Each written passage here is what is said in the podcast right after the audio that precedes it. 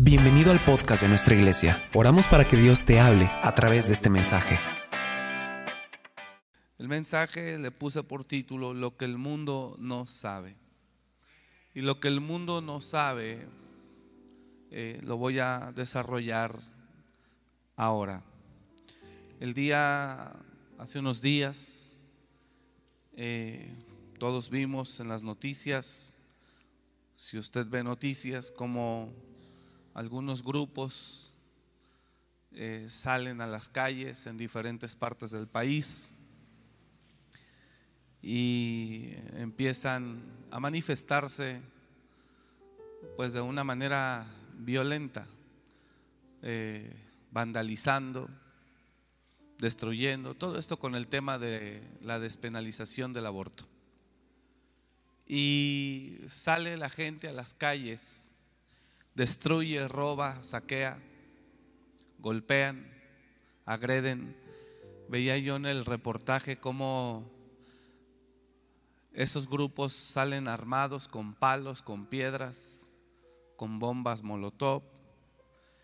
Y veo como el cuerpo de policías solamente están ahí con los escudos aguantando los garrotazos. Y yo observaba eso, ya tiene dos, tres días. Y yo meditaba y yo decía, Señor, ¿qué tan fácil se le vende a la gente la idea de que ya podemos hacer lo que queramos y no importa lo demás? Nadie nos tiene que decir nada. Y lo que el mundo no sabe es que hay alguien que siempre está vigilando. Siempre. Hay alguien que siempre está observando. Eso es lo que el mundo no sabe. Y a nosotros, como ciudadanos, como sociedad, se nos vende la idea de que esas personas hacen lo que quieren, eh, derriban monumentos, los destruyen, que son propiedad pues de la nación, hacen daños y tal parece que nadie hace nada y que la gente puede salir sin ningún tipo de consecuencia por, por esa causa. Y se nos vende esa idea, ¿sí me está escuchando? Se nos vende esa idea que nos incita a todos pues a rebelarnos igual, a ponernos al brinco igual, pues que al fin vemos que ellos rompen, roban, saquean, destruyen, agreden y no pasa nada. Y si les llegan a detener algunos, pues ahora más se ensañan con la violencia y con todo este tipo de situaciones. Entonces, al mirar todo esto, que no es nuevo, tenemos pues ya varios años mirando el comportamiento, la conducta de la sociedad de hoy en día. Y lo que el hombre no sabe o el mundo no sabe es que Dios está mirando cada proceder de los hombres. Cada proceder de los hombres. Y toda esa gente o todos los que hacemos mal y parece que no pasa nada, creemos que eh, no hay quien nos controle, que no hay quien nos juzgue. Pero yo quiero enseñarle esta noche no es así, hermanos. Llegará el día. Y, no estoy diciendo algo contra ellos, sino estoy hablando para todos esta noche. Eh, lo que el mundo no sabe es que estamos siendo todo el tiempo vigilados y pesados. Todo el tiempo. Todo el tiempo. Y a usted no se le debe de olvidar eso. Entonces, el mundo nos vende la idea de que puedes hacer lo que quieras y no pasa nada. ¿Sí me está escuchando? Eso es lo que el mundo nos vende. Ve, mira, puedes quemar, puedes robar, puedes golpear, agredir, dañar y no pasa nada, nadie te detiene. Eso incita inconscientemente a más personas a conducirse de la misma manera. Eso incita a que más personas se sumen. ¿Por qué? Porque no ven una, eh, consecuencia de sus acciones. Y lo que el mundo no sabe es que hay alguien arriba que está mirando y que Él dará a cada uno según sus hechos. Y eso es algo que usted y yo nunca debemos de olvidar. Aunque el mundo te diga, ven, puedes hacer lo que quieras y no pasa nada, usted y yo debemos de pararnos sobre una palabra, sobre una palabra divina o una palabra que el Señor habló. ¿Me está escuchando? En el libro de Malaquías, en el capítulo 3, en el verso 13, eh, hay gente que habla contra Dios, que habla contra Dios, y a veces eso le pasa también a algunos que somos cristianos. Malaquías capítulo 3, verso 13 al 15 vamos a leer, eh, dice claramente o expresa claramente lo que sienten y lo que piensan las personas de ese tiempo. Y eso es lo que a veces así creemos y nos incita a hacer lo malo. Incluso cuando usted sabe que algún hermano cristiano o hasta servidor, usted sabe que anda mal en pecado y usted dice, pues si él anda bien mal y eso lo incita a usted a también empezar a andar mal, lo cual es una tontería, es una locura. Porque el que una persona que sirve a Dios o que se congrega en la iglesia, en alguna iglesia, no ande bien, quiero que usted entienda que eso no debe de ser razón. Diga el que está a su lado, eso no debe ser razón para que tú te entregues igual a lo malo. ¿Sí me está escuchando? Eh, es una tontería si ver que algún hermano de la iglesia esté haciendo las cosas mal y que tú lo veas muy bien y que aparentemente no pasa nada. Eh, es una tontería que usted diga, pues ahí está, ya ves, mira, fulano cómo anda, vive en unión libre y mira, no pasa nada. Mira, Perengano anda con cuatro y no pasa nada. Mira, Sultano, ve cómo es y ahí está sirviendo mira, mira, mira, y que eso no lo incite a usted a hacerlo porque lo que usted no entiende es que no es que Dios no mire, sino que Él es paciente, esperando que todo mundo se alinee o se ordene. Pero de que el día del Señor vendrá, va a llegar para cada uno. Y no estoy hablando en el juicio final, no, no, no su tiempo le llega a cada uno. Diga al de al lado, su tiempo le llega a cada uno. Entonces, no te incites, dice la palabra, no te incites en gran manera a hacer lo malo. No te incites. Eh, y lo que el mundo nos vende ahora, esas imágenes, pueden salir personas, yo veía ahí al cuerpo de policías, mujeres, con escudos así y así tapando sus personas y los grupos dándoles con todo, con palos, con garrotes, con tubos. Y ellos nada más aguantando y no pueden hacer nada porque derechos humanos está mirando. Yo me pregunto, derechos humanos, ¿dónde están los derechos de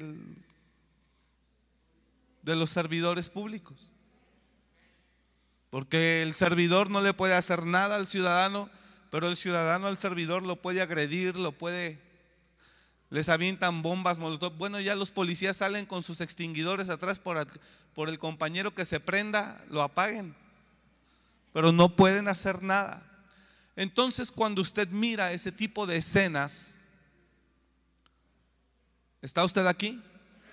Cuando usted mira ese tipo de escenas, inconscientemente somos incitados inconscientemente somos incitados.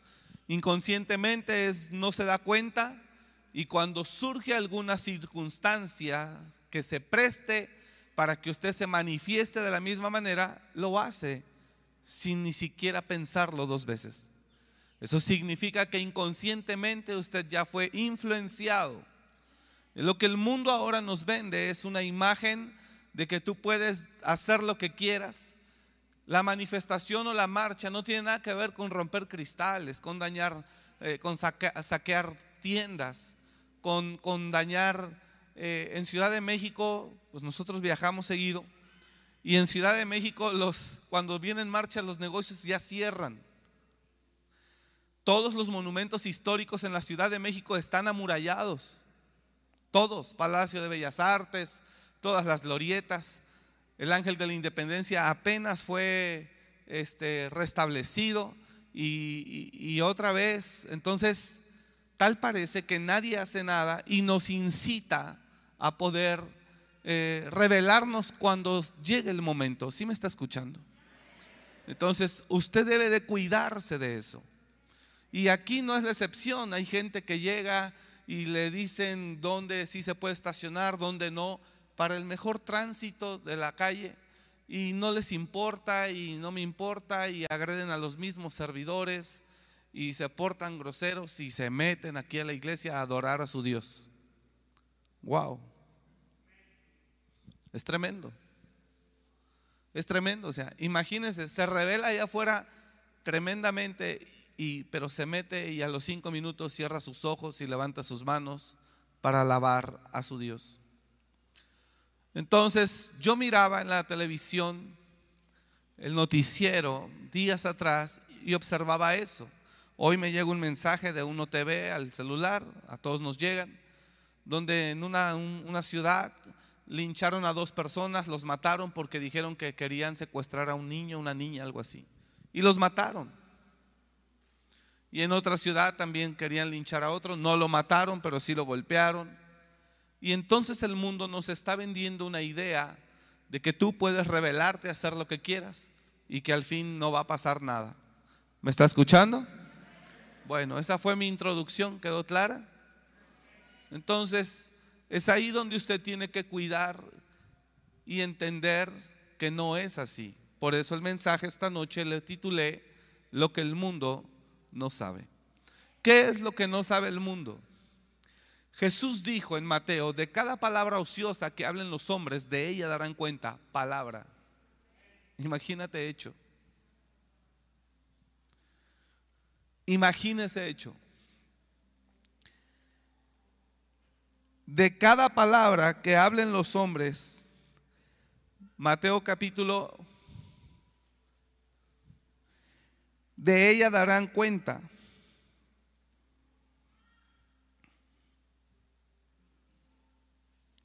Es impresionante cómo Jesús nos está diciendo que nosotros nos presentaremos delante de Él por lo que hablamos. Ahora imagínese por lo que hacemos. Y lo que el mundo no sabe es que la persona que no tiene a Cristo en su corazón será juzgado por sus obras. Toda persona que no tiene a Jesús en su corazón, que no ha ido a la gracia divina, será juzgado por sus obras. Imagínate cuáles son las obras. Bueno, Malaquías capítulo 3, verso 13, esta gente que habla, habla justamente de lo que, nos, de que lo, de lo que nosotros podemos hablar también. Dice, vuestras palabras, vuestras palabras contra mí han sido violentas, dice Jehová. Y dijiste, ¿qué hemos hablado contra ti?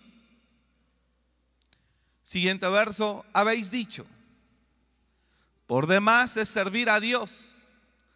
¿Qué aprovecha que guardemos su ley? O sea, que obedezcamos su palabra. Y que andemos afligidos en presencia de Jehová de los ejércitos. ¿De qué sirve? Decimos pues ahora, bienaventurados son los soberbios y los que hacen impiedad.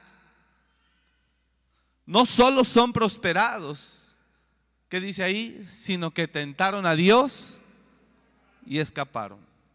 Entonces, esa gente que habla contra Dios es gente que está infectada por, ese, por esa imagen. Esa gente que está infectada por esa imagen que el mundo vende. Y muchos que no han alcanzado un nivel de entendimiento necesario espiritualmente hablando, pues podemos ser arrastrados a pensar igual. Lo mismo ocurre, repito, cuando en la iglesia vemos o sabemos que el hermano que está a su lado o el de atrás o el de adelante, usted lo ve y usted lo ve que hoy domingo llega con una compañera y el siguiente domingo trae a otra. Y, usted puede ver infinidad de situaciones en la iglesia, servidores, eh, gente. Nosotros damos una enseñanza, pero no vivimos en la casa de cada servidor ni andamos con cada servidor. Damos una enseñanza. Pero en esta iglesia, eh, todos los que son parte de un ministerio, los directores de niños con todos sus maestros, los líderes del diaconado con todos sus diáconos, y así cada ministerio y gente que sirve en los diferentes ministerios, somos más de 200 personas. Y cuando servimos o vamos a servir en un retiro de transformación, somos 300 servidores. Entonces, nosotros damos una enseñanza, pero no sabemos cómo vivan o qué hagan. Entonces a veces ocurre que hay gente de la iglesia que mira al servidor allá afuera haciendo tal vez cosas indebidas y entonces el cristiano tropieza. Eso habla de que es un niño, un bebé espiritual y tropieza, pero deje de eso, de que tropiece. Hay gente que blasfema, critica y dice, yo ya no voy, todos son hipócritas. Eso es de niños, eso es, eso es de bobos, perdóneme la palabra. Eso es de verdad demasiado infantil. Pero otros, otras personas se ven incitados a hacerlo igual. Dicen, mira, yo me estaba guardando, yo me estaba guardando, pero mira, ve cómo anda fulana, fulano, perengano, el pastor sultano, mira cómo anda fulanita, ¿de qué sirve? Y entonces la persona se ve incitada a hacer lo mismo. Como hay gente que cuando hay problemas en los matrimonios y hay incluso separaciones o divorcios, algunos hablan y dicen, pues si mira, si se divorció el fulano de tal, si se divorció la hermana, si ella dejó al marido, mira, ve. ¿Sí me está escuchando? Y entonces somos tontos. Porque la crisis que ocurre en una familia eso no tiene nada que ver con mi vocación y mi devoción a Cristo Jesús. Porque el rato de esa familia se restaura, pero tú te destruyes.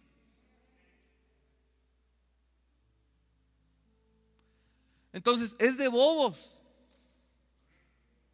Es tonto mirar y dejarse llevar por eso, aunque algunos pretextitos queremos para darle vuelo. Y queremos ver que alguien haga algo malo para justificar nuestras acciones y decir, pues yo también, pues ¿qué tiene? Pues mira ellos y sirven.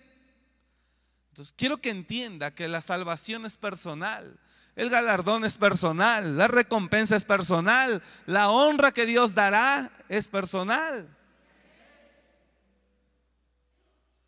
Y sí, usted va a poder ver mismos pastores eh, con problemas por cierto, la pastora no vino, no voy a pensar que nos peleamos.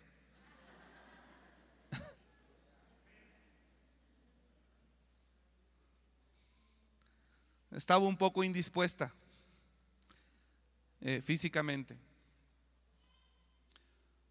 Pero está bien también. Yo fui el que le dije, no, quédate.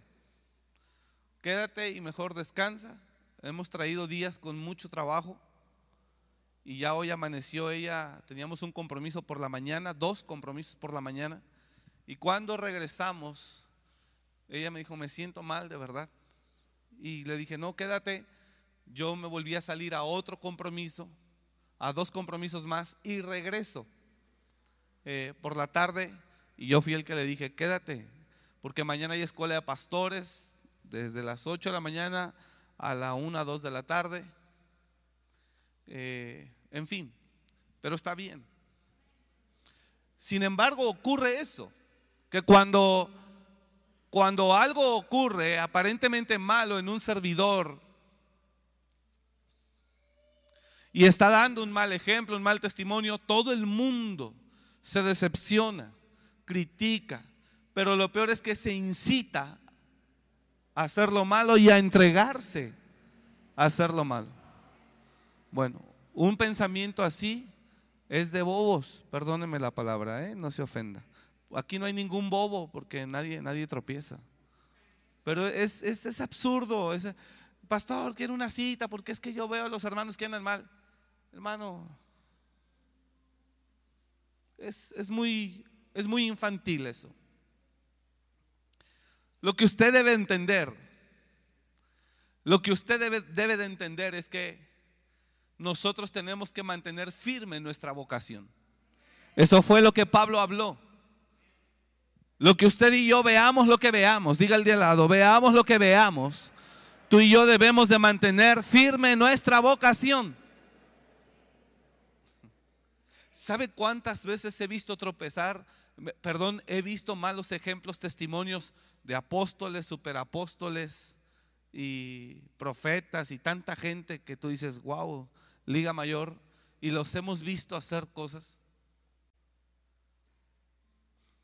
Pero aquí lo importante es mantener firme la vocación y el llamado que el Señor nos hizo. Y vea lo que vea, vamos a servir al Señor. Quiero honrar yo hoy, ahora recuerdo, al pastor Moreno y a la pastora Mari los jefes del diaconado, los líderes de ese ministerio.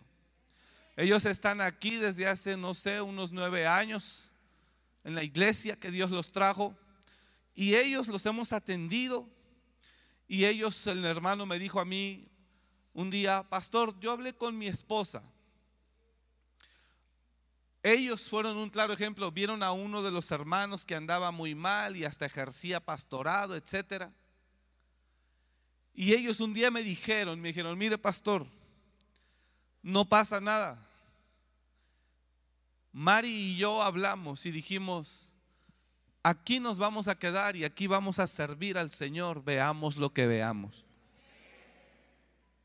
Dice, y en estos ocho años que tenemos al frente del diaconado hemos visto tantas cosas, pero nosotros determinamos servir al Señor.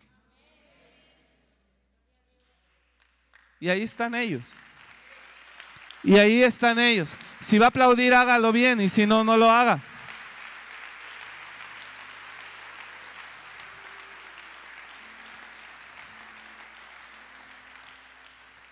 Y hay mucha gente que eso lo tumba. Pero deje de que lo tumbe, lo incita a ser igual. Aquí en el libro de Malaquías Vemos claramente cómo estas personas se expresan, pero el que habla no son ellos, es Dios el que habla. Y es Dios el que les dice, vuestras palabras han sido violentas contra mí, dice Jehová. Significa que Dios oyó. Vuestras palabras han sido violentas contra mí, dice Jehová y dijiste, ¿qué hemos hablado contra ti? O mire, ¿qué hemos hablado contra ti? Mire esto, mire, mire, míreme acá, ahora leemos. ¿Qué hemos hablado contra ti? Ellos no hablaron contra Dios directamente nada, pero expresaron algo. Dijeron, de nada sirve estarse guardando. Y mira a ver los malos cómo hacen de todo y no les pasa nada. Bueno, eso como quiera fue contra Dios.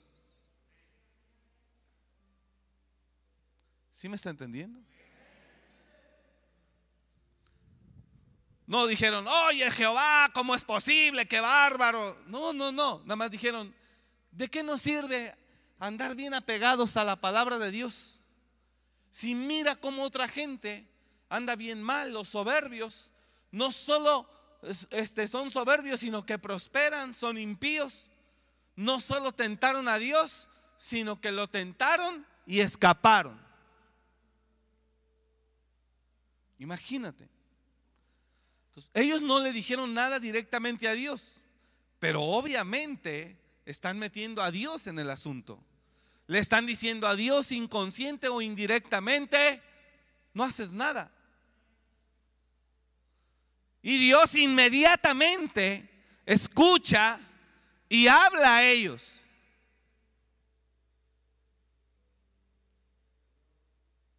Y les habla. Vuestras palabras han sido violentas contra mí. Y dijiste, ¿qué hemos hablado contra ti?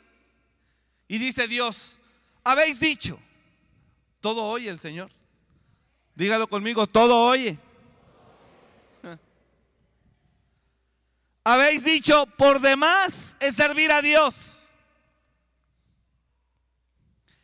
¿Qué aprovecha que guardemos su ley?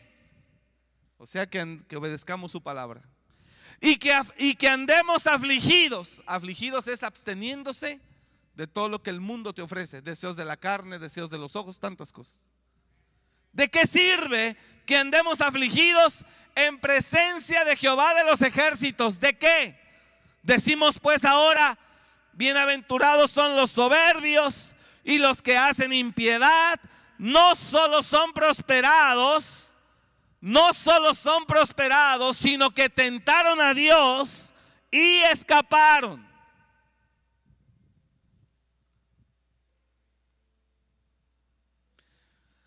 El siguiente verso dice, pero había unos que temían a Jehová. Y ellos no hablaron. Y se escribió un libro en memoria de ellos. Los que vieron de todo, pero nunca hablaron. Y entonces, usted y yo lo vemos tanto en la iglesia como en el mundo. Gente que anda haciendo cosas malas, indebidas, incorrectas, y que vemos que tal parece, prenden camiones, los, que, este, los destruyen, los secuestran. Eso llegó a pasar aquí hace tiempo. Los encarcelan y les hacen presión y los liberan. Y aquí no pasó nada. Y las empresas pierden. Y el gobierno dice, este, pues tienes tu seguro, que él te pague y nos venden una idea en la que la gente realmente puede hacer lo que quiera y que no hay quien haga algo. Lo que no saben, diga conmigo, lo que no saben.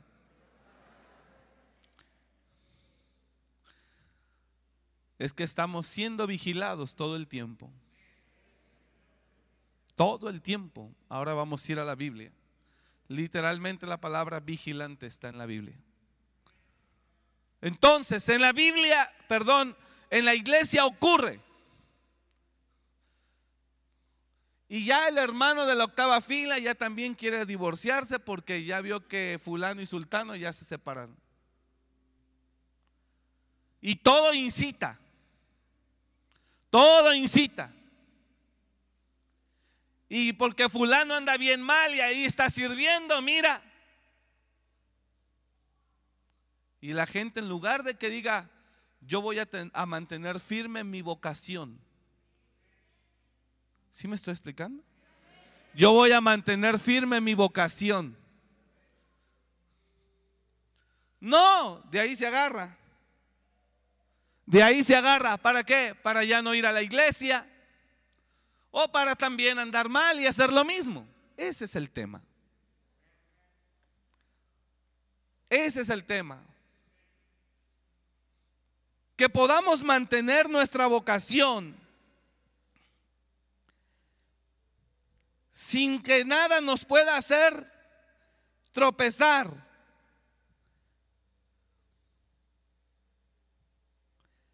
Sin que nada nos pueda hacer tropezar. Segunda de Pedro capítulo 1 verso 10, haciendo firme vuestra vocación y elección. Por lo cual, hermanos, procurad tanto más de hacer firme vuestra vocación y elección, porque haciendo estas cosas no caeréis jamás. Es que multimedia se me duerme por eso. ¿Quién sabe qué estén haciendo? Estar jugando ahí. Quiero que usted entienda que el Hijo de Dios se tiene que enfocar en.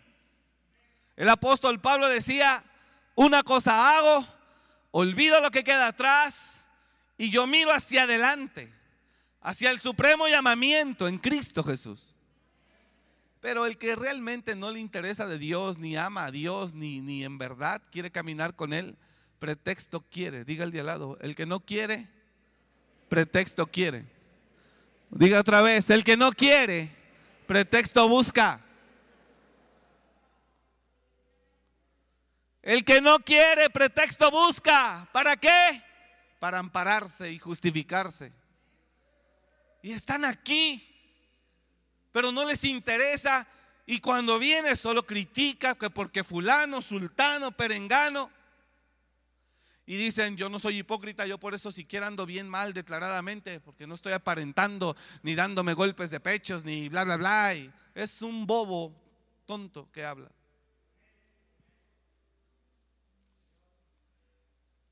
Infantil, ya no, bobo ya no. Bobo ya no, ¿eh? Infantil.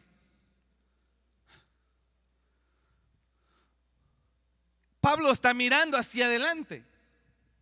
Asaf. Asaf también expresa lo que estuvo a punto de ocurrirle en los Salmos. 74 me parece. En los Salmos Asaf dice, bueno es Dios para con Israel. En cuanto a mí, casi se me resbalan los pies. Casi. Estuve a punto de extraviarme. Bueno es Dios para con Israel. Pero en cuanto a mí, casi se me resbalan los pies. Por poco resbalaron mis pasos. ¿Y por qué él tiene ese riesgo de resbalarse y, deslizarse? Dice, porque tuve envidia de los arrogantes, viendo la prosperidad de los impíos. Y mire lo que dice Asaf. Mire qué hermoso. ¿Sabes? Póngame atención acá, por favor. ¿Sabes que Dios fue? Ponga atención aquí, esta es una perla poderosa. Dios nunca te podrá usar a ti si no estás dispuesto a exponer lo que Él te enseñó a ti. Y hay gente que nunca se expone siempre esconde sus pecados, sus errores, sus fallas. Y quiere que la use o lo use. ¿Cómo Dios te usa? ¿Sabe de dónde sacamos enseñanza nosotros? De los tropiezos. Todo lo que aprendemos, lo que Dios nos enseña. Y hay gente que de sí misma nunca habla, nunca expresa que cometió un error, nunca expresa porque le da pena. No espera que Dios lo use. Mire cómo Dios nos habla a través de un hombre valiente que nos expresa lo que le pasó. Mire lo que Dios nos habla a través de un hombre que nos expresa lo que le pasó.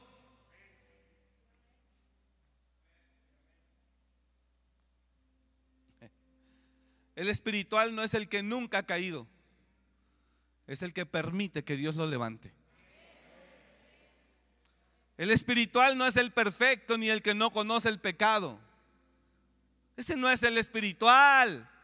El espiritual es aquel que sabe ir a la gracia y que sabe entender el amor, la misericordia de Dios para que se levante.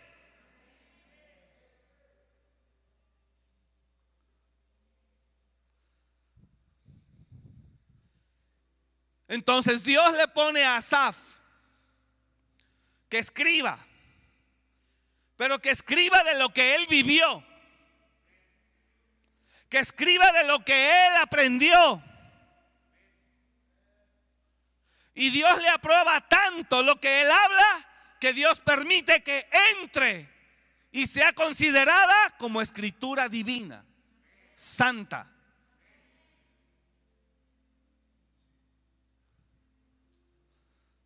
¿Sí está aquí? Ahora yo lo siento, no sé cómo.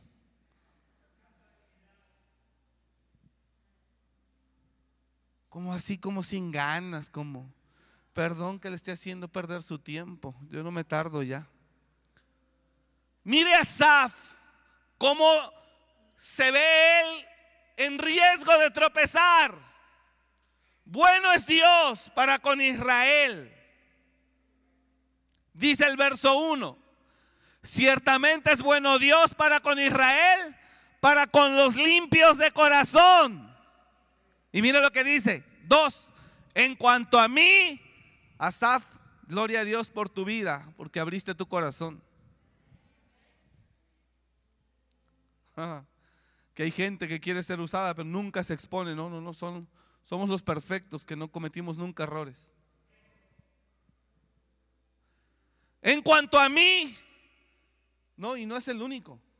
¿Sabes quién más? Nabucodonosor. Y voy a ir ahí, ahí, porque ahí está donde está la palabra vigilante. Pero Nabucodonosor empieza diciendo, conviene que yo declare las maravillas del Señor. Dice, y voy a hablar lo que me pasó. Yo, Nabucodonosor, estaba poderoso en mi palacio, grande, y me sentí mucho. Ahora lo vamos a leer. Pero él habla, un babilonio. ¿Cómo Dios lo expone? No, aquí cuidadito que hables algo de alguien porque se va de la iglesia.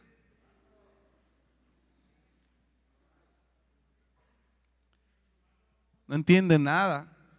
Y Nabucodonosor se expone y dice, yo la locura de Nabucodonosor.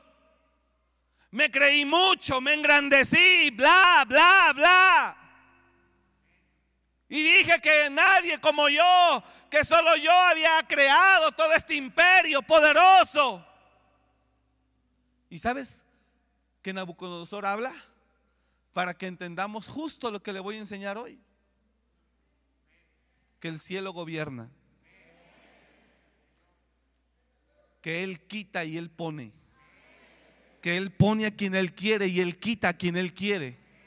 Por tan alto y tan grande que esté.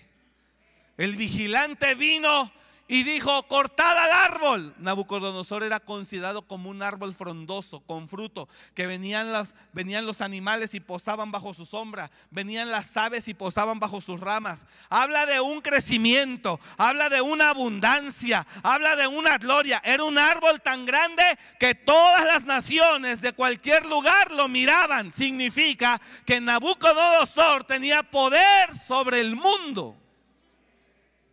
Y Él mismo está hablando. Él mismo se está exponiendo. Cuando vayamos a la presencia y conozcamos a Nabucodonosor, decir, ah, Él es el que dijo que Él era grande. Pero aquí vemos personas que nos pasamos muriendo de la pena por la gran apariencia en la que nos gusta vivir. No queremos que nada se sepa, que nadie diga. Pastor, debo confesar esto, pero no lo vaya a comentar, por favor, pastor. Mira, hermano, el que ya fue perdonado y redimido de eso, él dice, eso ya no es pecado ni condenación, es testimonio de gloria, es testimonio de poder.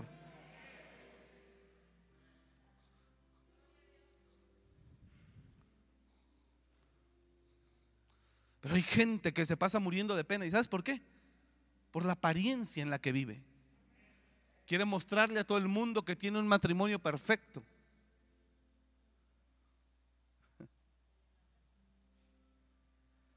Dios nos usa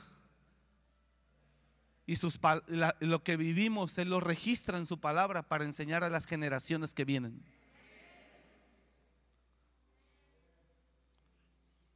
Nos pasamos muriendo de pena, vergüenza. Duele.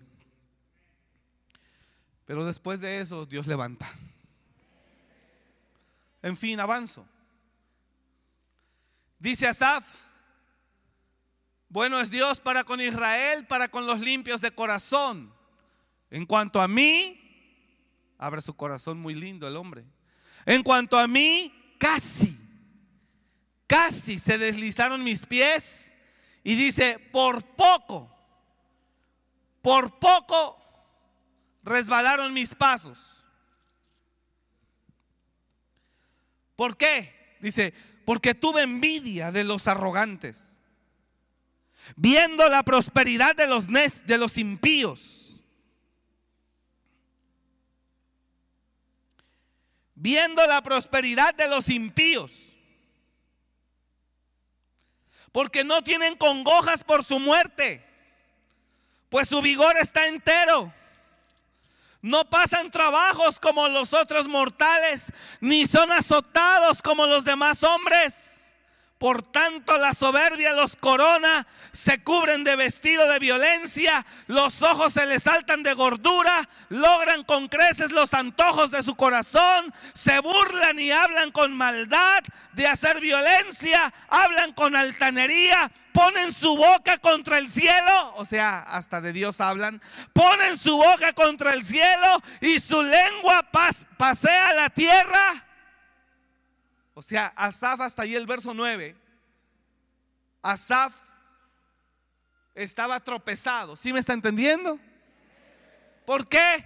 Porque él miraba que él se guardaba en Dios y pues él no veía lo que él quisiera y veía a otros mundanos haciendo maldades y se mofaban, se burlaban, soberbios, arrogantes. Eh, gordotes hasta los ojos de tanto que...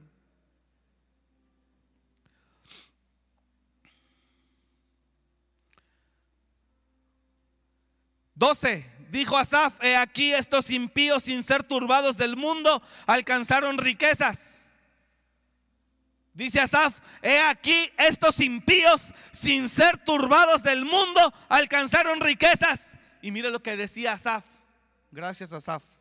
Gracias Señor por ponerle a Asaf a hablar.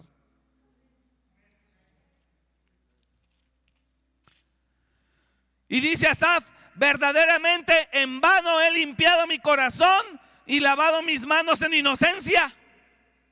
De nada me ha servido, pues he sido azotado todo el día y castigado todas las mañanas. ¿Está ahí? 21.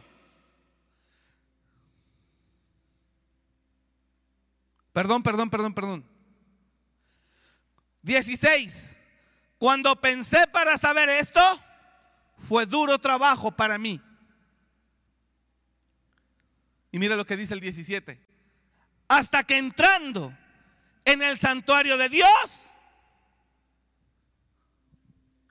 míreme acá.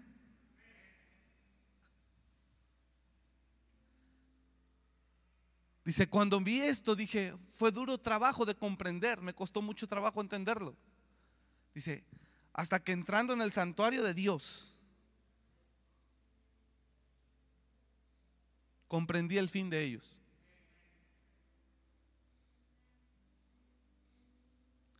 Cuando el cristiano, ese verso nos enseña que cuando usted no tiene comunión con Dios, empezará a ver exactamente como Satanás quiere que mire.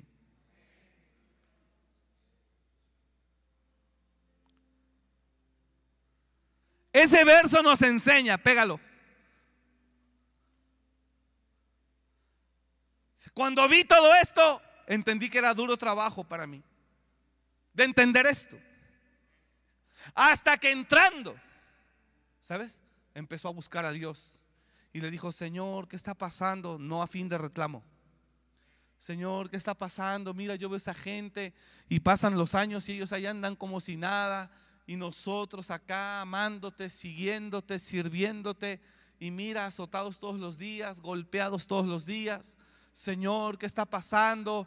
Háblame. Y ahí en ese secreto, en ese santuario, ¿sí me está oyendo? Ahí en ese santuario, hey, hija, hija, no te duermas ahí en ese santuario, Dios le dijo, hijo, tranquilo. todo está bajo control. Y los estoy mirando. ¿Por qué cree que Jesús dijo, bienaventurados los que tienen hambre y sed de justicia, porque ellos serán saciados? ¿Por qué cree entonces que Jesús dijo eso? Bienaventurados los mansos, porque ellos heredarán la tierra.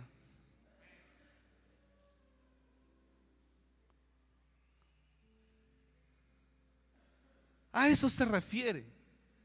Entonces Asaf dice, hasta que entrando en el santuario pude comprender el fin de ellos. Dice la escritura.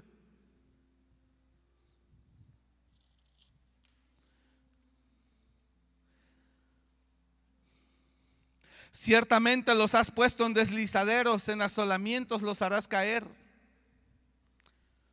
¿Cómo han sido asolados de repente? Perecieron, se consumieron de terrores como sueño del que despierta. Así, Señor, cuando despertares, menospreciarás su apariencia. Mire lo que dice Asaf, reconoce él y dice, se llenó de amargura mi alma y en mi corazón sentía punzadas. O sea, el hombre estaba pero envenenado de mirar a los impíos haciendo cosas malas, violencia y nadie les haga nada. Dice, se llenó de amargura mi alma y en mi corazón sentía punzadas. Y mire lo que dice, tan torpe era yo que no entendía. Era como una bestia delante de ti. Dios santo, eso está más fuerte que bobo. Entonces, retomo el bobo porque... Y así hay gente, hermano, y bien cercana a ti, que no soporta la bendición que tú puedas tener, no la tolera. Y es tan fuerte para ellos que es difícil no manifestarla. Que la sientes.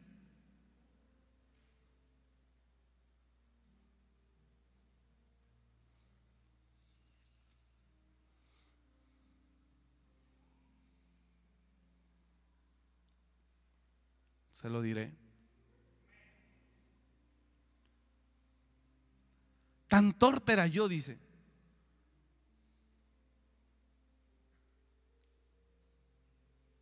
Tan torpe era yo.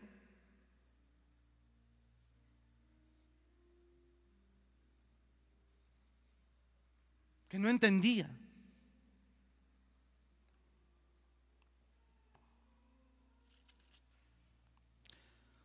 Era como una bestia delante de ti.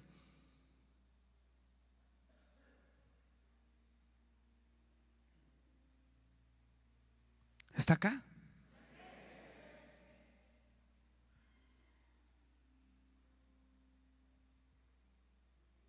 Y así nos pasa.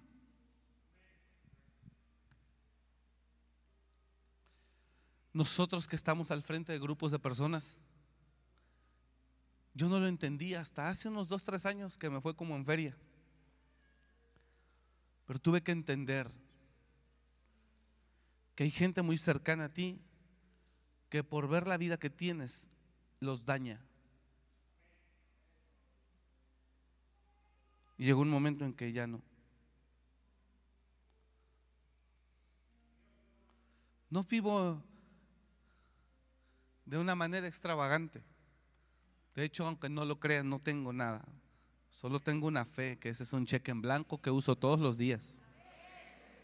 No sabe. Tengo una chequera con cheques en blanco. Eh, no es HSBC, no es Bancomer ni es Banamex. Es el banco de la fe. banco del cielo. Y con eso diario hago la vida que tengo que hacer. Diario. Pero, pero, mire esto. Me dice un joven pastor, quiero ir a su casa, quiero estar ahí con usted. Le dije, yo no tengo problema, hijo, que vayas. Y como hay confianza, le dije, el problema a veces es con ustedes, que van y les pega. Entonces, mejor para qué? Déjame te cuido. ¿Para qué? Yo no tengo problema en que vayas. Vente. ¿Sabe por qué lo hice? Porque hasta hace tres años yo no tenía reservas. Pero empecé a notar que a muchísima gente le hizo daño. Y resbalaron. Oh, el pastor nos está sacando el dinero. pastor se está haciendo rico. Puro dinero. No, el pastor. Y me di cuenta que permitirles entrar a mi vida personal les hizo daño.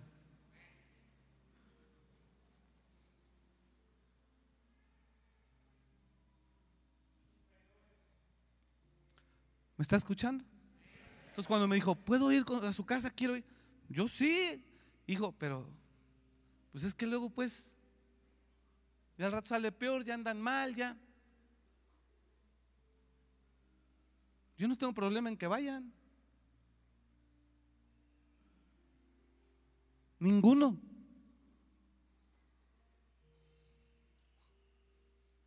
Ninguno. Es más, le digo algo. Y Silvia sabe, y muchos que nos conocen más cercanos saben. Yo soy feliz con gente. Rodeados, conviviendo, haciendo, compartiendo la palabra, comiendo, cenando. No tengo problema por eso. Pero después me di cuenta que el problema había en ellos.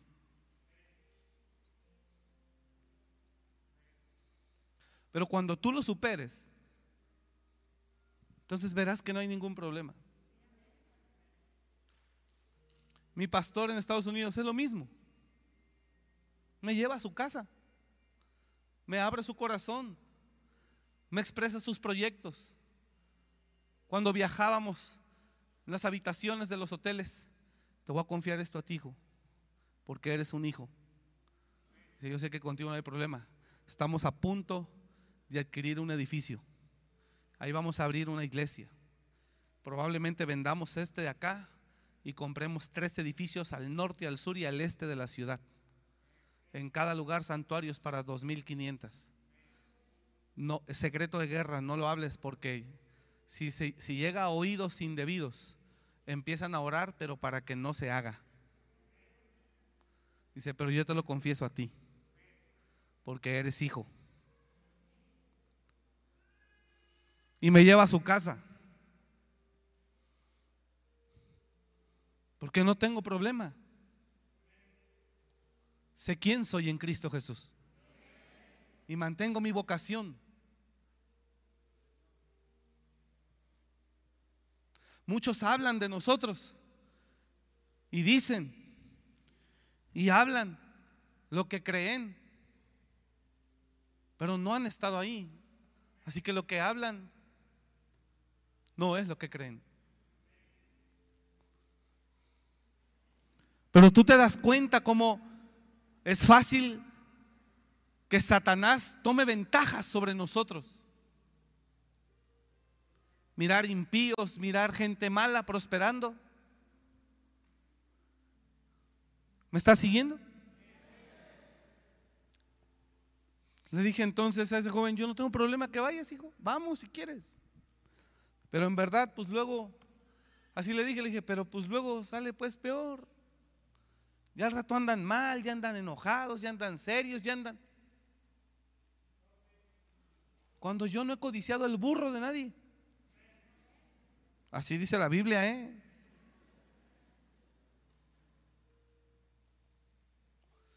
Pero en verdad que Asaf nos ilustra la verdadera condición del hombre.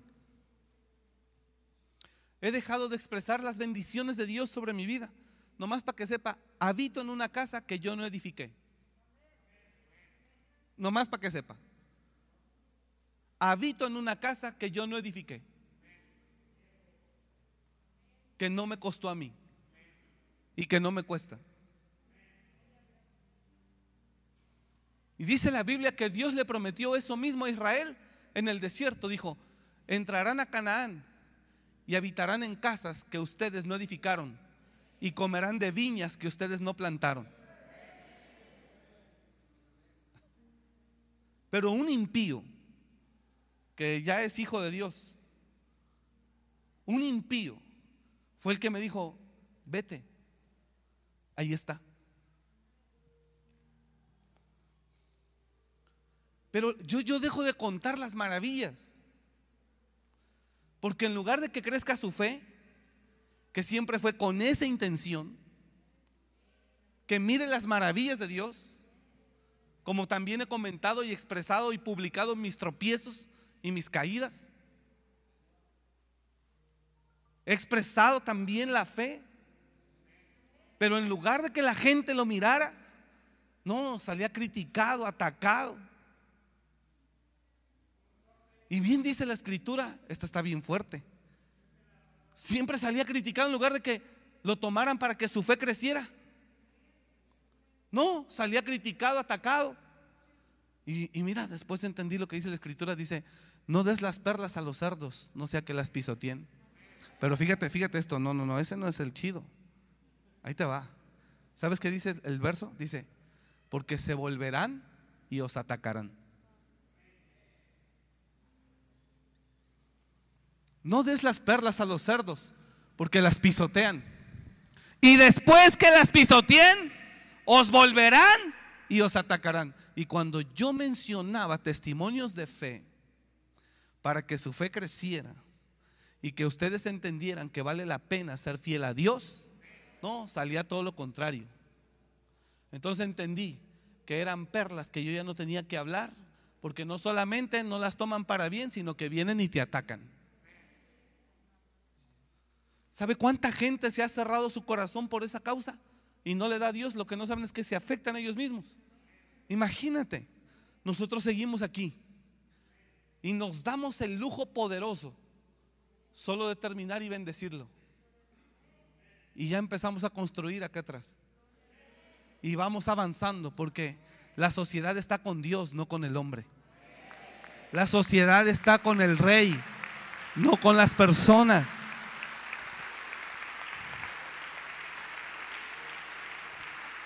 ¿Me está escuchando?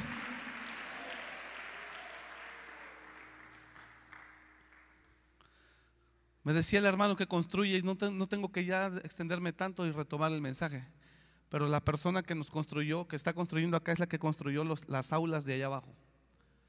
Hace no sé cuántos años construimos allá, no sé cuántos años, cuatro, no sé, tres, cuatro, cinco, no sé.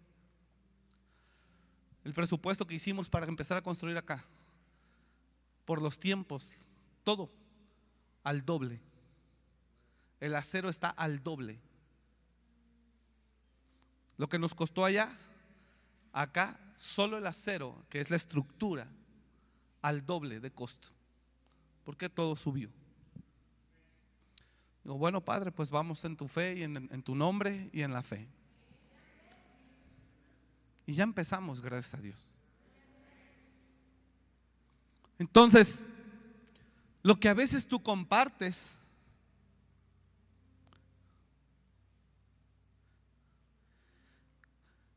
lo compartes para fe, para que tu confianza en el Señor crezca. Pero les dices, y era al revés. Y después te empezaban a tirar.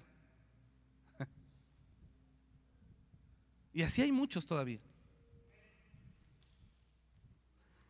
Mire, Mateo 7:6, en esa versión NTV. No desperdicies lo que es santo en gente que no es santa. Es que para los puros todo les es puro, pero para los corrompidos e incrédulos nada les es puro, dice la escritura. Nada. El corrompido y el incrédulo siempre está maquinando de acuerdo a su propia maldad diciendo cómo le hacen. Alguien me dijo apenas, alguien me dijo apenas hace una semana, dos semanas, alguien me dijo que el esposo le dijo a ella, es más, ella le dijo a, a la pastora, ni siquiera a mí. Me dice, no, es que estaba atendiendo a una hermana y le dijo a su esposo que él me conoce a mí, que yo soy parte de la delincuencia organizada, que yo lavo dinero, que yo recibo dinero de los mañosos, que por eso no buscamos. Todo lo puro es puro para los puros. Si tú estás puro del corazón, tú no vas a pensar atrocidades ni tonterías. Como el que está sucio de pornografía y de infidelidad, también él piensa que su esposa lo engaña. Porque está puerco de adentro. Perdóneme la palabra. Ese que está lleno de, lleno de basura es un corrompido incrédulo. Ese que está lleno de tranza, ese que está lleno de tranza, de negocio chueco, con esa filosofía y esa mentalidad, viene a tratar de deducir cómo se le hace aquí. En base a la porquería que, que opera en su corazón. ¿Sí entiende lo que estoy hablando? Por eso la Biblia dice, todo lo puro es puro para los puros. O sea, el puro, el que está limpio el corazón, si él dice, el Señor me bendijo, vi su mano, un milagro fue, el puro dice, amén hermanos, gloria a Dios, yo creo que sí fue así. Pero el corrompido no. Ese tramposo, el sucio, el deshonesto, ese que hace fraudes, con esa mentalidad llega a cualquier lugar. ¿Y sabe a qué llega? A juzgar conforme a la porquería de su injusticia en la que se mueve. Pero no somos iguales. Se equivoca. Pero esa es la verdad. Y eso explica su pensamiento y su hablar. Como Dios desnuda, ¿verdad? No, pero salimos de aquí encueraditos, debemos de traernos una toalla. Son tapaditos aquí. Ya me voy, Dios les bendiga. Dios expone todo. Todo. Todo es puro para los puros. Mas para los corrompidos e incrédulos, nada les es puro. O sea, todo lo que tú quieres hacer es de carácter altruista. El corrompido dice, no hombre, hasta crees. ¿Quién da? ¿Quién da? ¿Quién regala? Dime quién da ahorita. El corrompido así habla. ¿Sí está entendiendo? El sucio así habla. Y no le parece que pueda ser así en verdad. Todas las cosas son puras para los puros. Mas para los corrompidos e incrédulos, nada, nada les es puro. Pues su propia mente y su conciencia están corrompidas. Pues con esa mente juzgan. Y creen que como él transeó, así transea uno que como Él es astuto de una manera para sacar, así también nosotros, y viene y está mirando cómo, dónde, dónde, dónde está el secreto, dónde, dónde, dónde, porque Él es muy astuto, Él es muy guau, Él se la sabe de todas, todas, no sabe nada. Juzga con la corrupción de su mente y de su corazón.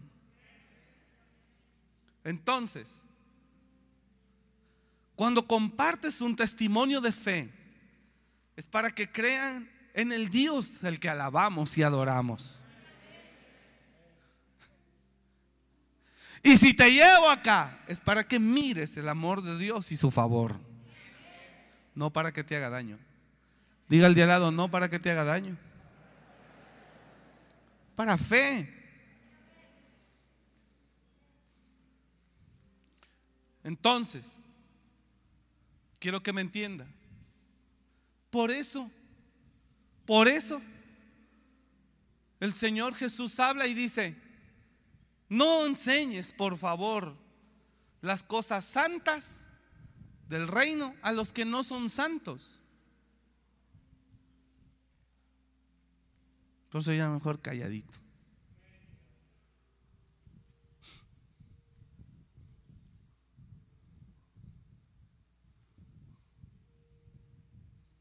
Y si alguien cree que tengo dinero y me quiere secuestrar, que porque tengo dinero, pues a quien le va a tener que pedir el rescate va a ser a Dios, porque de Él dependo. Y si me quiere mandar con Él y Dios así lo permite, para mí mejor. porque voy con Él. Entonces, para ningún lado. Para ningún lado. Usted está entendiendo eso. Para ningún lado. Vamos, Él tiene dinero. Vamos, Él tiene dinero. ¿Usted cree que no viene gente así? Ay, Señor Jesús. Hay gente que solo viene a ver, aunque no lo crea, a ver qué se roba. Usted no lo sabe. Hay gente que viene a ver a ver qué saca. Y hay otra cínica que declaradamente te pide y te dice, no tengo, deme. No, pero hay mañosos que solo vienen a mirar a ver qué roban. A ver qué sacan. A ver cómo entran.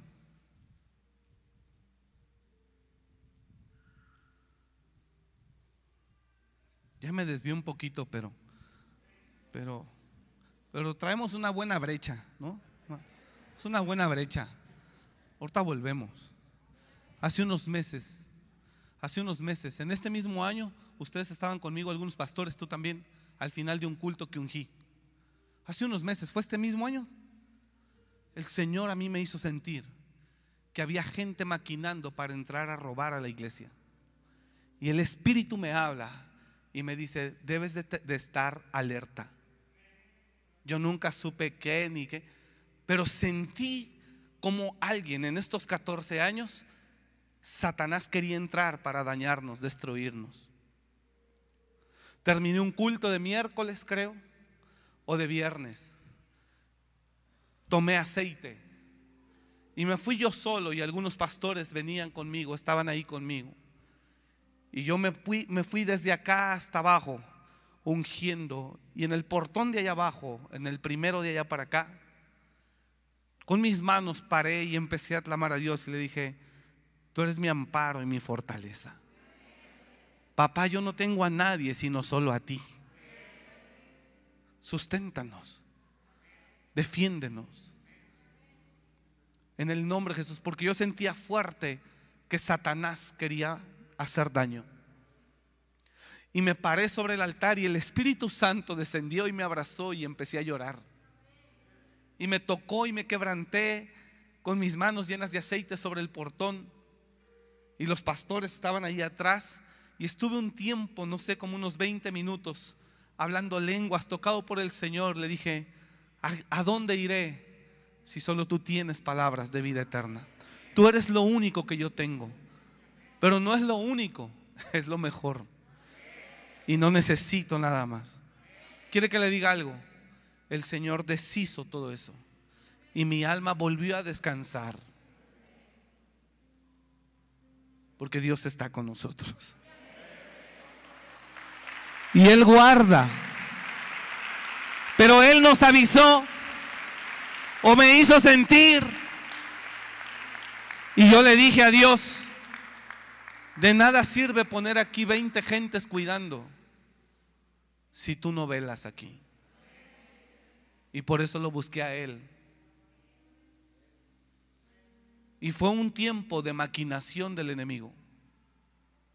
Pero Dios nos guardó. Y aunque llegara a ocurrir, Dios tiene el control. Sadrach, Mesach y Abednego dijo, de tu mano me puede librar, oh Dios, oh Rey, mi Dios me puede librar de tu mano. Y si no, no importa, pero no me doblaré. Porque todo puede pasar también. El Señor Jesús dijo, velad, porque si el padre de familia supiese a qué horas entraría el ladrón, velaría y no dejaría minar su casa. Y le agradezco a Dios que en ese momento el Espíritu Santo me lo puso muy fuerte, que querían dañar que querían entrar, que querían entrar. Y entonces le agradecí a Dios que buscamos su rostro, buscamos su favor, porque si Jehová guarda, habrá paz. El enemigo no sabe, ¿sabes? Dios te guarda del mismo Satanás como guardó a Job. Satanás decía, claro, no le puedo hacer nada, lo tienes rodeado. Así te guardará el Señor. el diablo no tendrá poder sobre tu vida. Pero necesita desarrollar las características de Job. Para que eso ocurra. Entonces, cuando tú das el testimonio de fe, no es para hacer tropezar, sin embargo la gente tropieza y después viene y te ataca.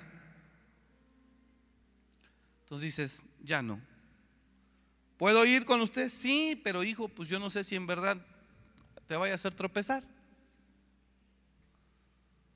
No, no, no. Entonces vente. Y no crea que vivo en una mansión. Lo que sí le aseguro es que habito en una casa que yo no edifiqué. Y ahí se cumple la palabra. Y comerás de viña que no plantaste. ¿Le está haciendo dañito esto? ¿No? ¿No? ¿Seguro? Bueno. Entonces Asaf le pasó. Y Asaf, yo ya tengo que terminar Voy a leer rápido ahora de Daniel. Y Asaf dice, tan torpe era yo hasta que comprendí el fin de ellos. Tan torpe era yo hasta que lo entendí.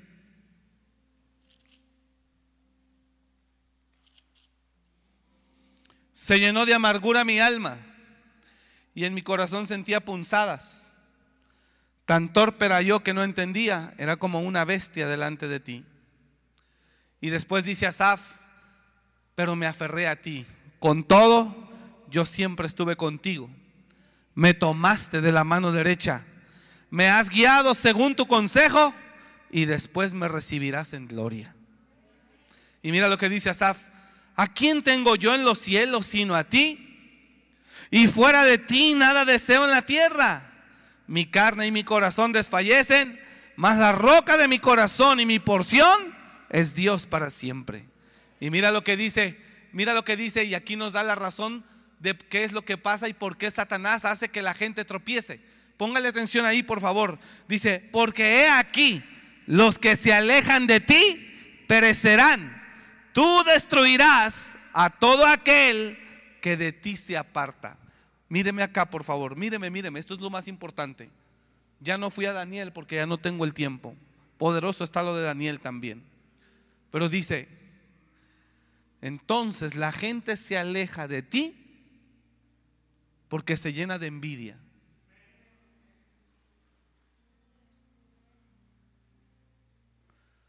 Gracias por la meditación que está teniendo en la palabra.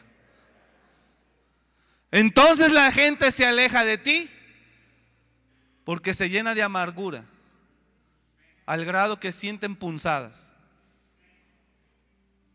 Entonces el testimonio de fe es una espada de dos filos.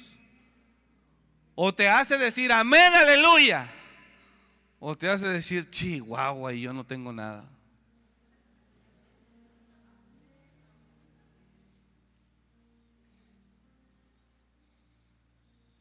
Abusado. Mira el de al lado abusado. Hola. Hola. Estamos estrenando mes. Qué buena palabra. Está tremenda, ¿verdad?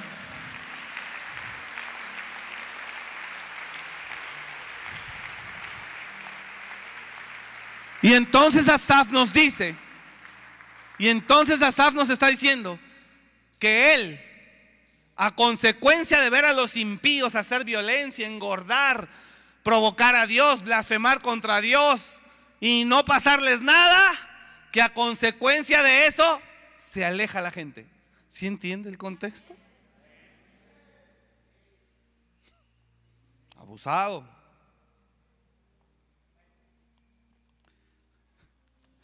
Dice, y a mí me pasó, Señor, es lo que nos dice Asaf. Y a mí me pasó, Señor, por poco se me van las cuatro, porque es oveja, es oveja. Por poco se me van las cuatro y resbalo. Con todo yo me, me agarré de ti. Y dije, mi porción es Jehová. Pero por poco.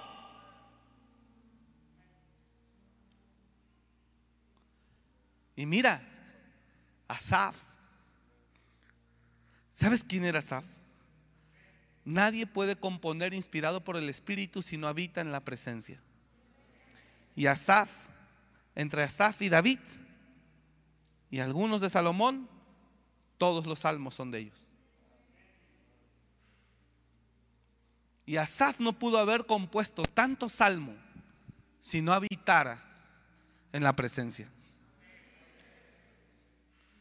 Y a él, diga conmigo, a él por poco se le van los pies. Las cuatro, órale, como ovejita pues.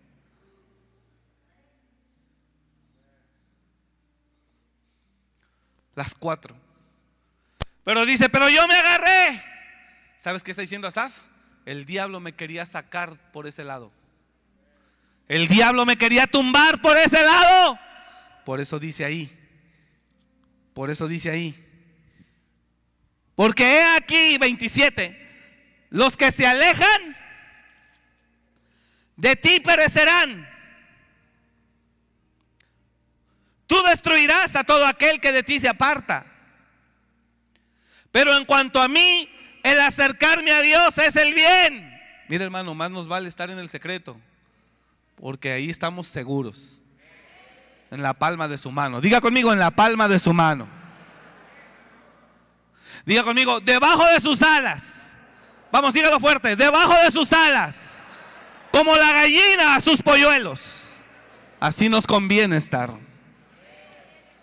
Para que no le entre el chango. Y estarás tranquilo. Lo que el mundo no sabe, nos desviamos un poquito, ¿eh? pero lo que el mundo no sabe es que no te deje, que ellos darán cuenta de todo lo que han hecho. Y que tú debes de tener cuidado de mantener firme tu vocación. Veas lo que veas en la iglesia o allá afuera, usted mantenga firme su vocación. ¿Está entendiendo? Si él es un borracho, da mal testimonio, si aquel es esto, aquel es lo otro, si este tiene dinero, si a este le va bien y este tiene, usted mantenga su vocación, Señor.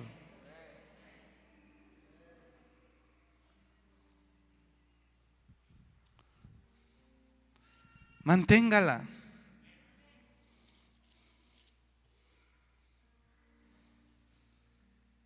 Manténgala.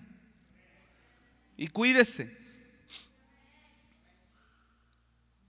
Para que podamos ser, para que cuando venga el Señor y tome cuentas de todo lo que hemos hecho, sobre usted haya paz. Porque el mundo no sabe. Ellos creen que pueden romper vidrios.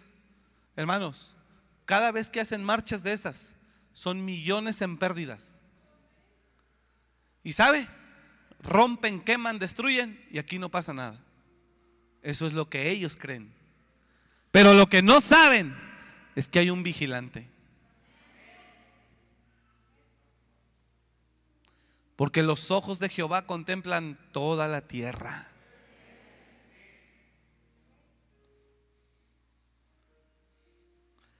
Yo puedo ser un abusador, un desgraciado, un manipulador aquí. Y lo puedo engañar a usted durante un buen tiempo, tal vez, si yo quisiera. ¿Por qué trato de no hacerlo? Porque sé que hay alguien que me está mirando. Y sé que puedo andar dos, tres, cuatro, cinco años, diez años haciéndolo, engañando, saqueando, burlando. Pero yo sé que hay alguien arriba, un vigilante, que si no se ordena uno, va a llegar y serás cortado. Ya no tengo tiempo de leer Daniel 4, pero necesita usted leerlo en casa. Así que hermano, así que hermano, aunque el mundo le venda a hacer cosas malas y aparentemente no le va a pasar nada, no se fíe. Aunque vea gente en la misma iglesia que tal vez no está dando el mejor testimonio, mantenga firme su vocación.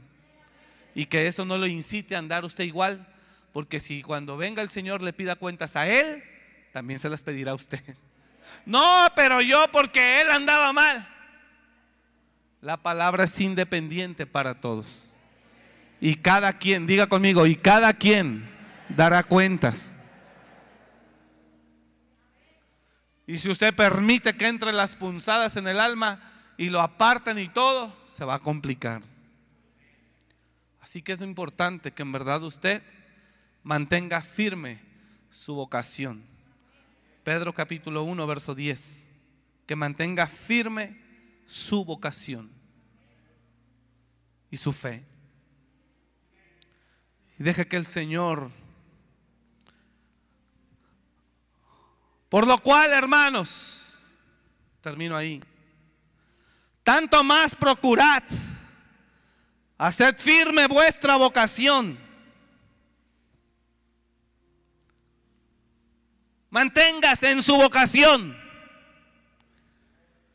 Porque haciendo estas cosas, no caeréis jamás. que nada lo saque, usted siga. ¿Me está escuchando? Bueno, tengo un mensaje que meditaba en Dios.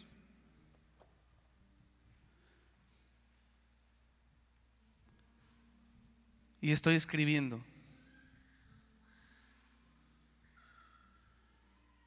Ya luego se las digo. Póngase de pie, por favor. Se las iba a decir pero el tema, pero no ya no tenemos tiempo.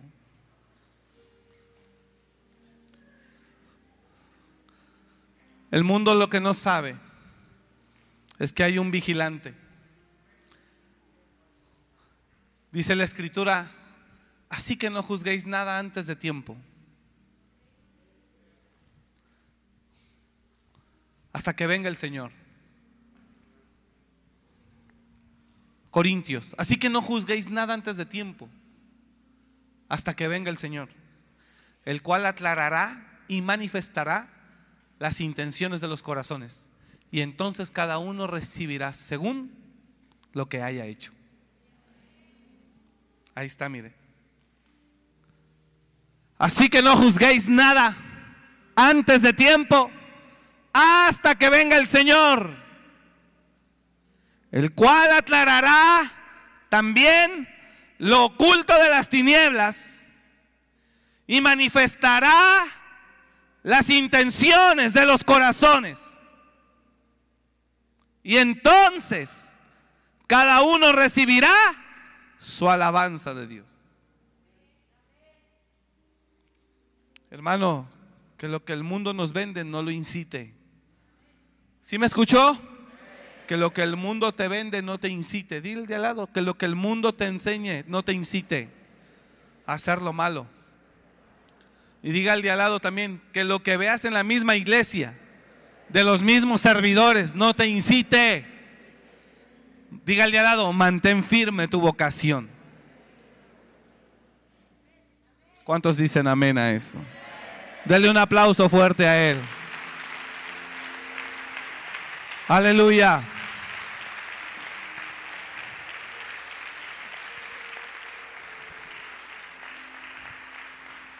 Padre, te bendecimos esta noche. Sé que la palabra fuerte, Señor, pero en verdad alinea nuestro corazón. Bendigo tu nombre y bendigo a tu iglesia.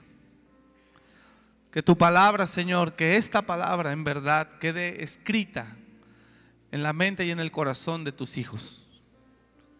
Que la tengan presente para que cuando el diablo quiera venir a engañar y tomar ventaja sobre ellos, no prospere. Declaramos que toda semilla que tú no plantaste en el corazón de tus hijos se seca en el nombre de Jesús. Toda semilla que el Padre, dijo Jesús, toda semilla que mi Padre no plantó será cortada. Y yo declaro que toda semilla que Satanás haya sembrado en los corazones, de todo aquel que está escuchando y viendo este mensaje se seca en el nombre de Jesús. Toda semilla que Satanás haya sembrado en los corazones, semilla de mentira, de engaño, antife, se seca en el nombre de Jesús. Todo lo que nos quiere incitar a rebelarnos, a hacer lo malo, considerando que tal vez no hay consecuencias, se quebranta ese pensamiento demoníaco de rebelión en el nombre de Jesús. Nosotros nos mantendremos firmes, Señor. Mantendremos firme la vocación. Recibe gloria esta noche, Padre. Bendigo a tu iglesia. Te doy la gloria en esta hora. Te doy la honra en esta hora. Y por favor, Señor, que ellos comprendan el mensaje con el espíritu correcto. En el nombre de Jesús. Gracias, Señor. Bendigo a tu iglesia y te pido nos permitas mañana estar aquí. Te alabamos y te bendecimos en el nombre de Jesús. Todos decimos, amén. Gracias por venir, que Dios le bendiga.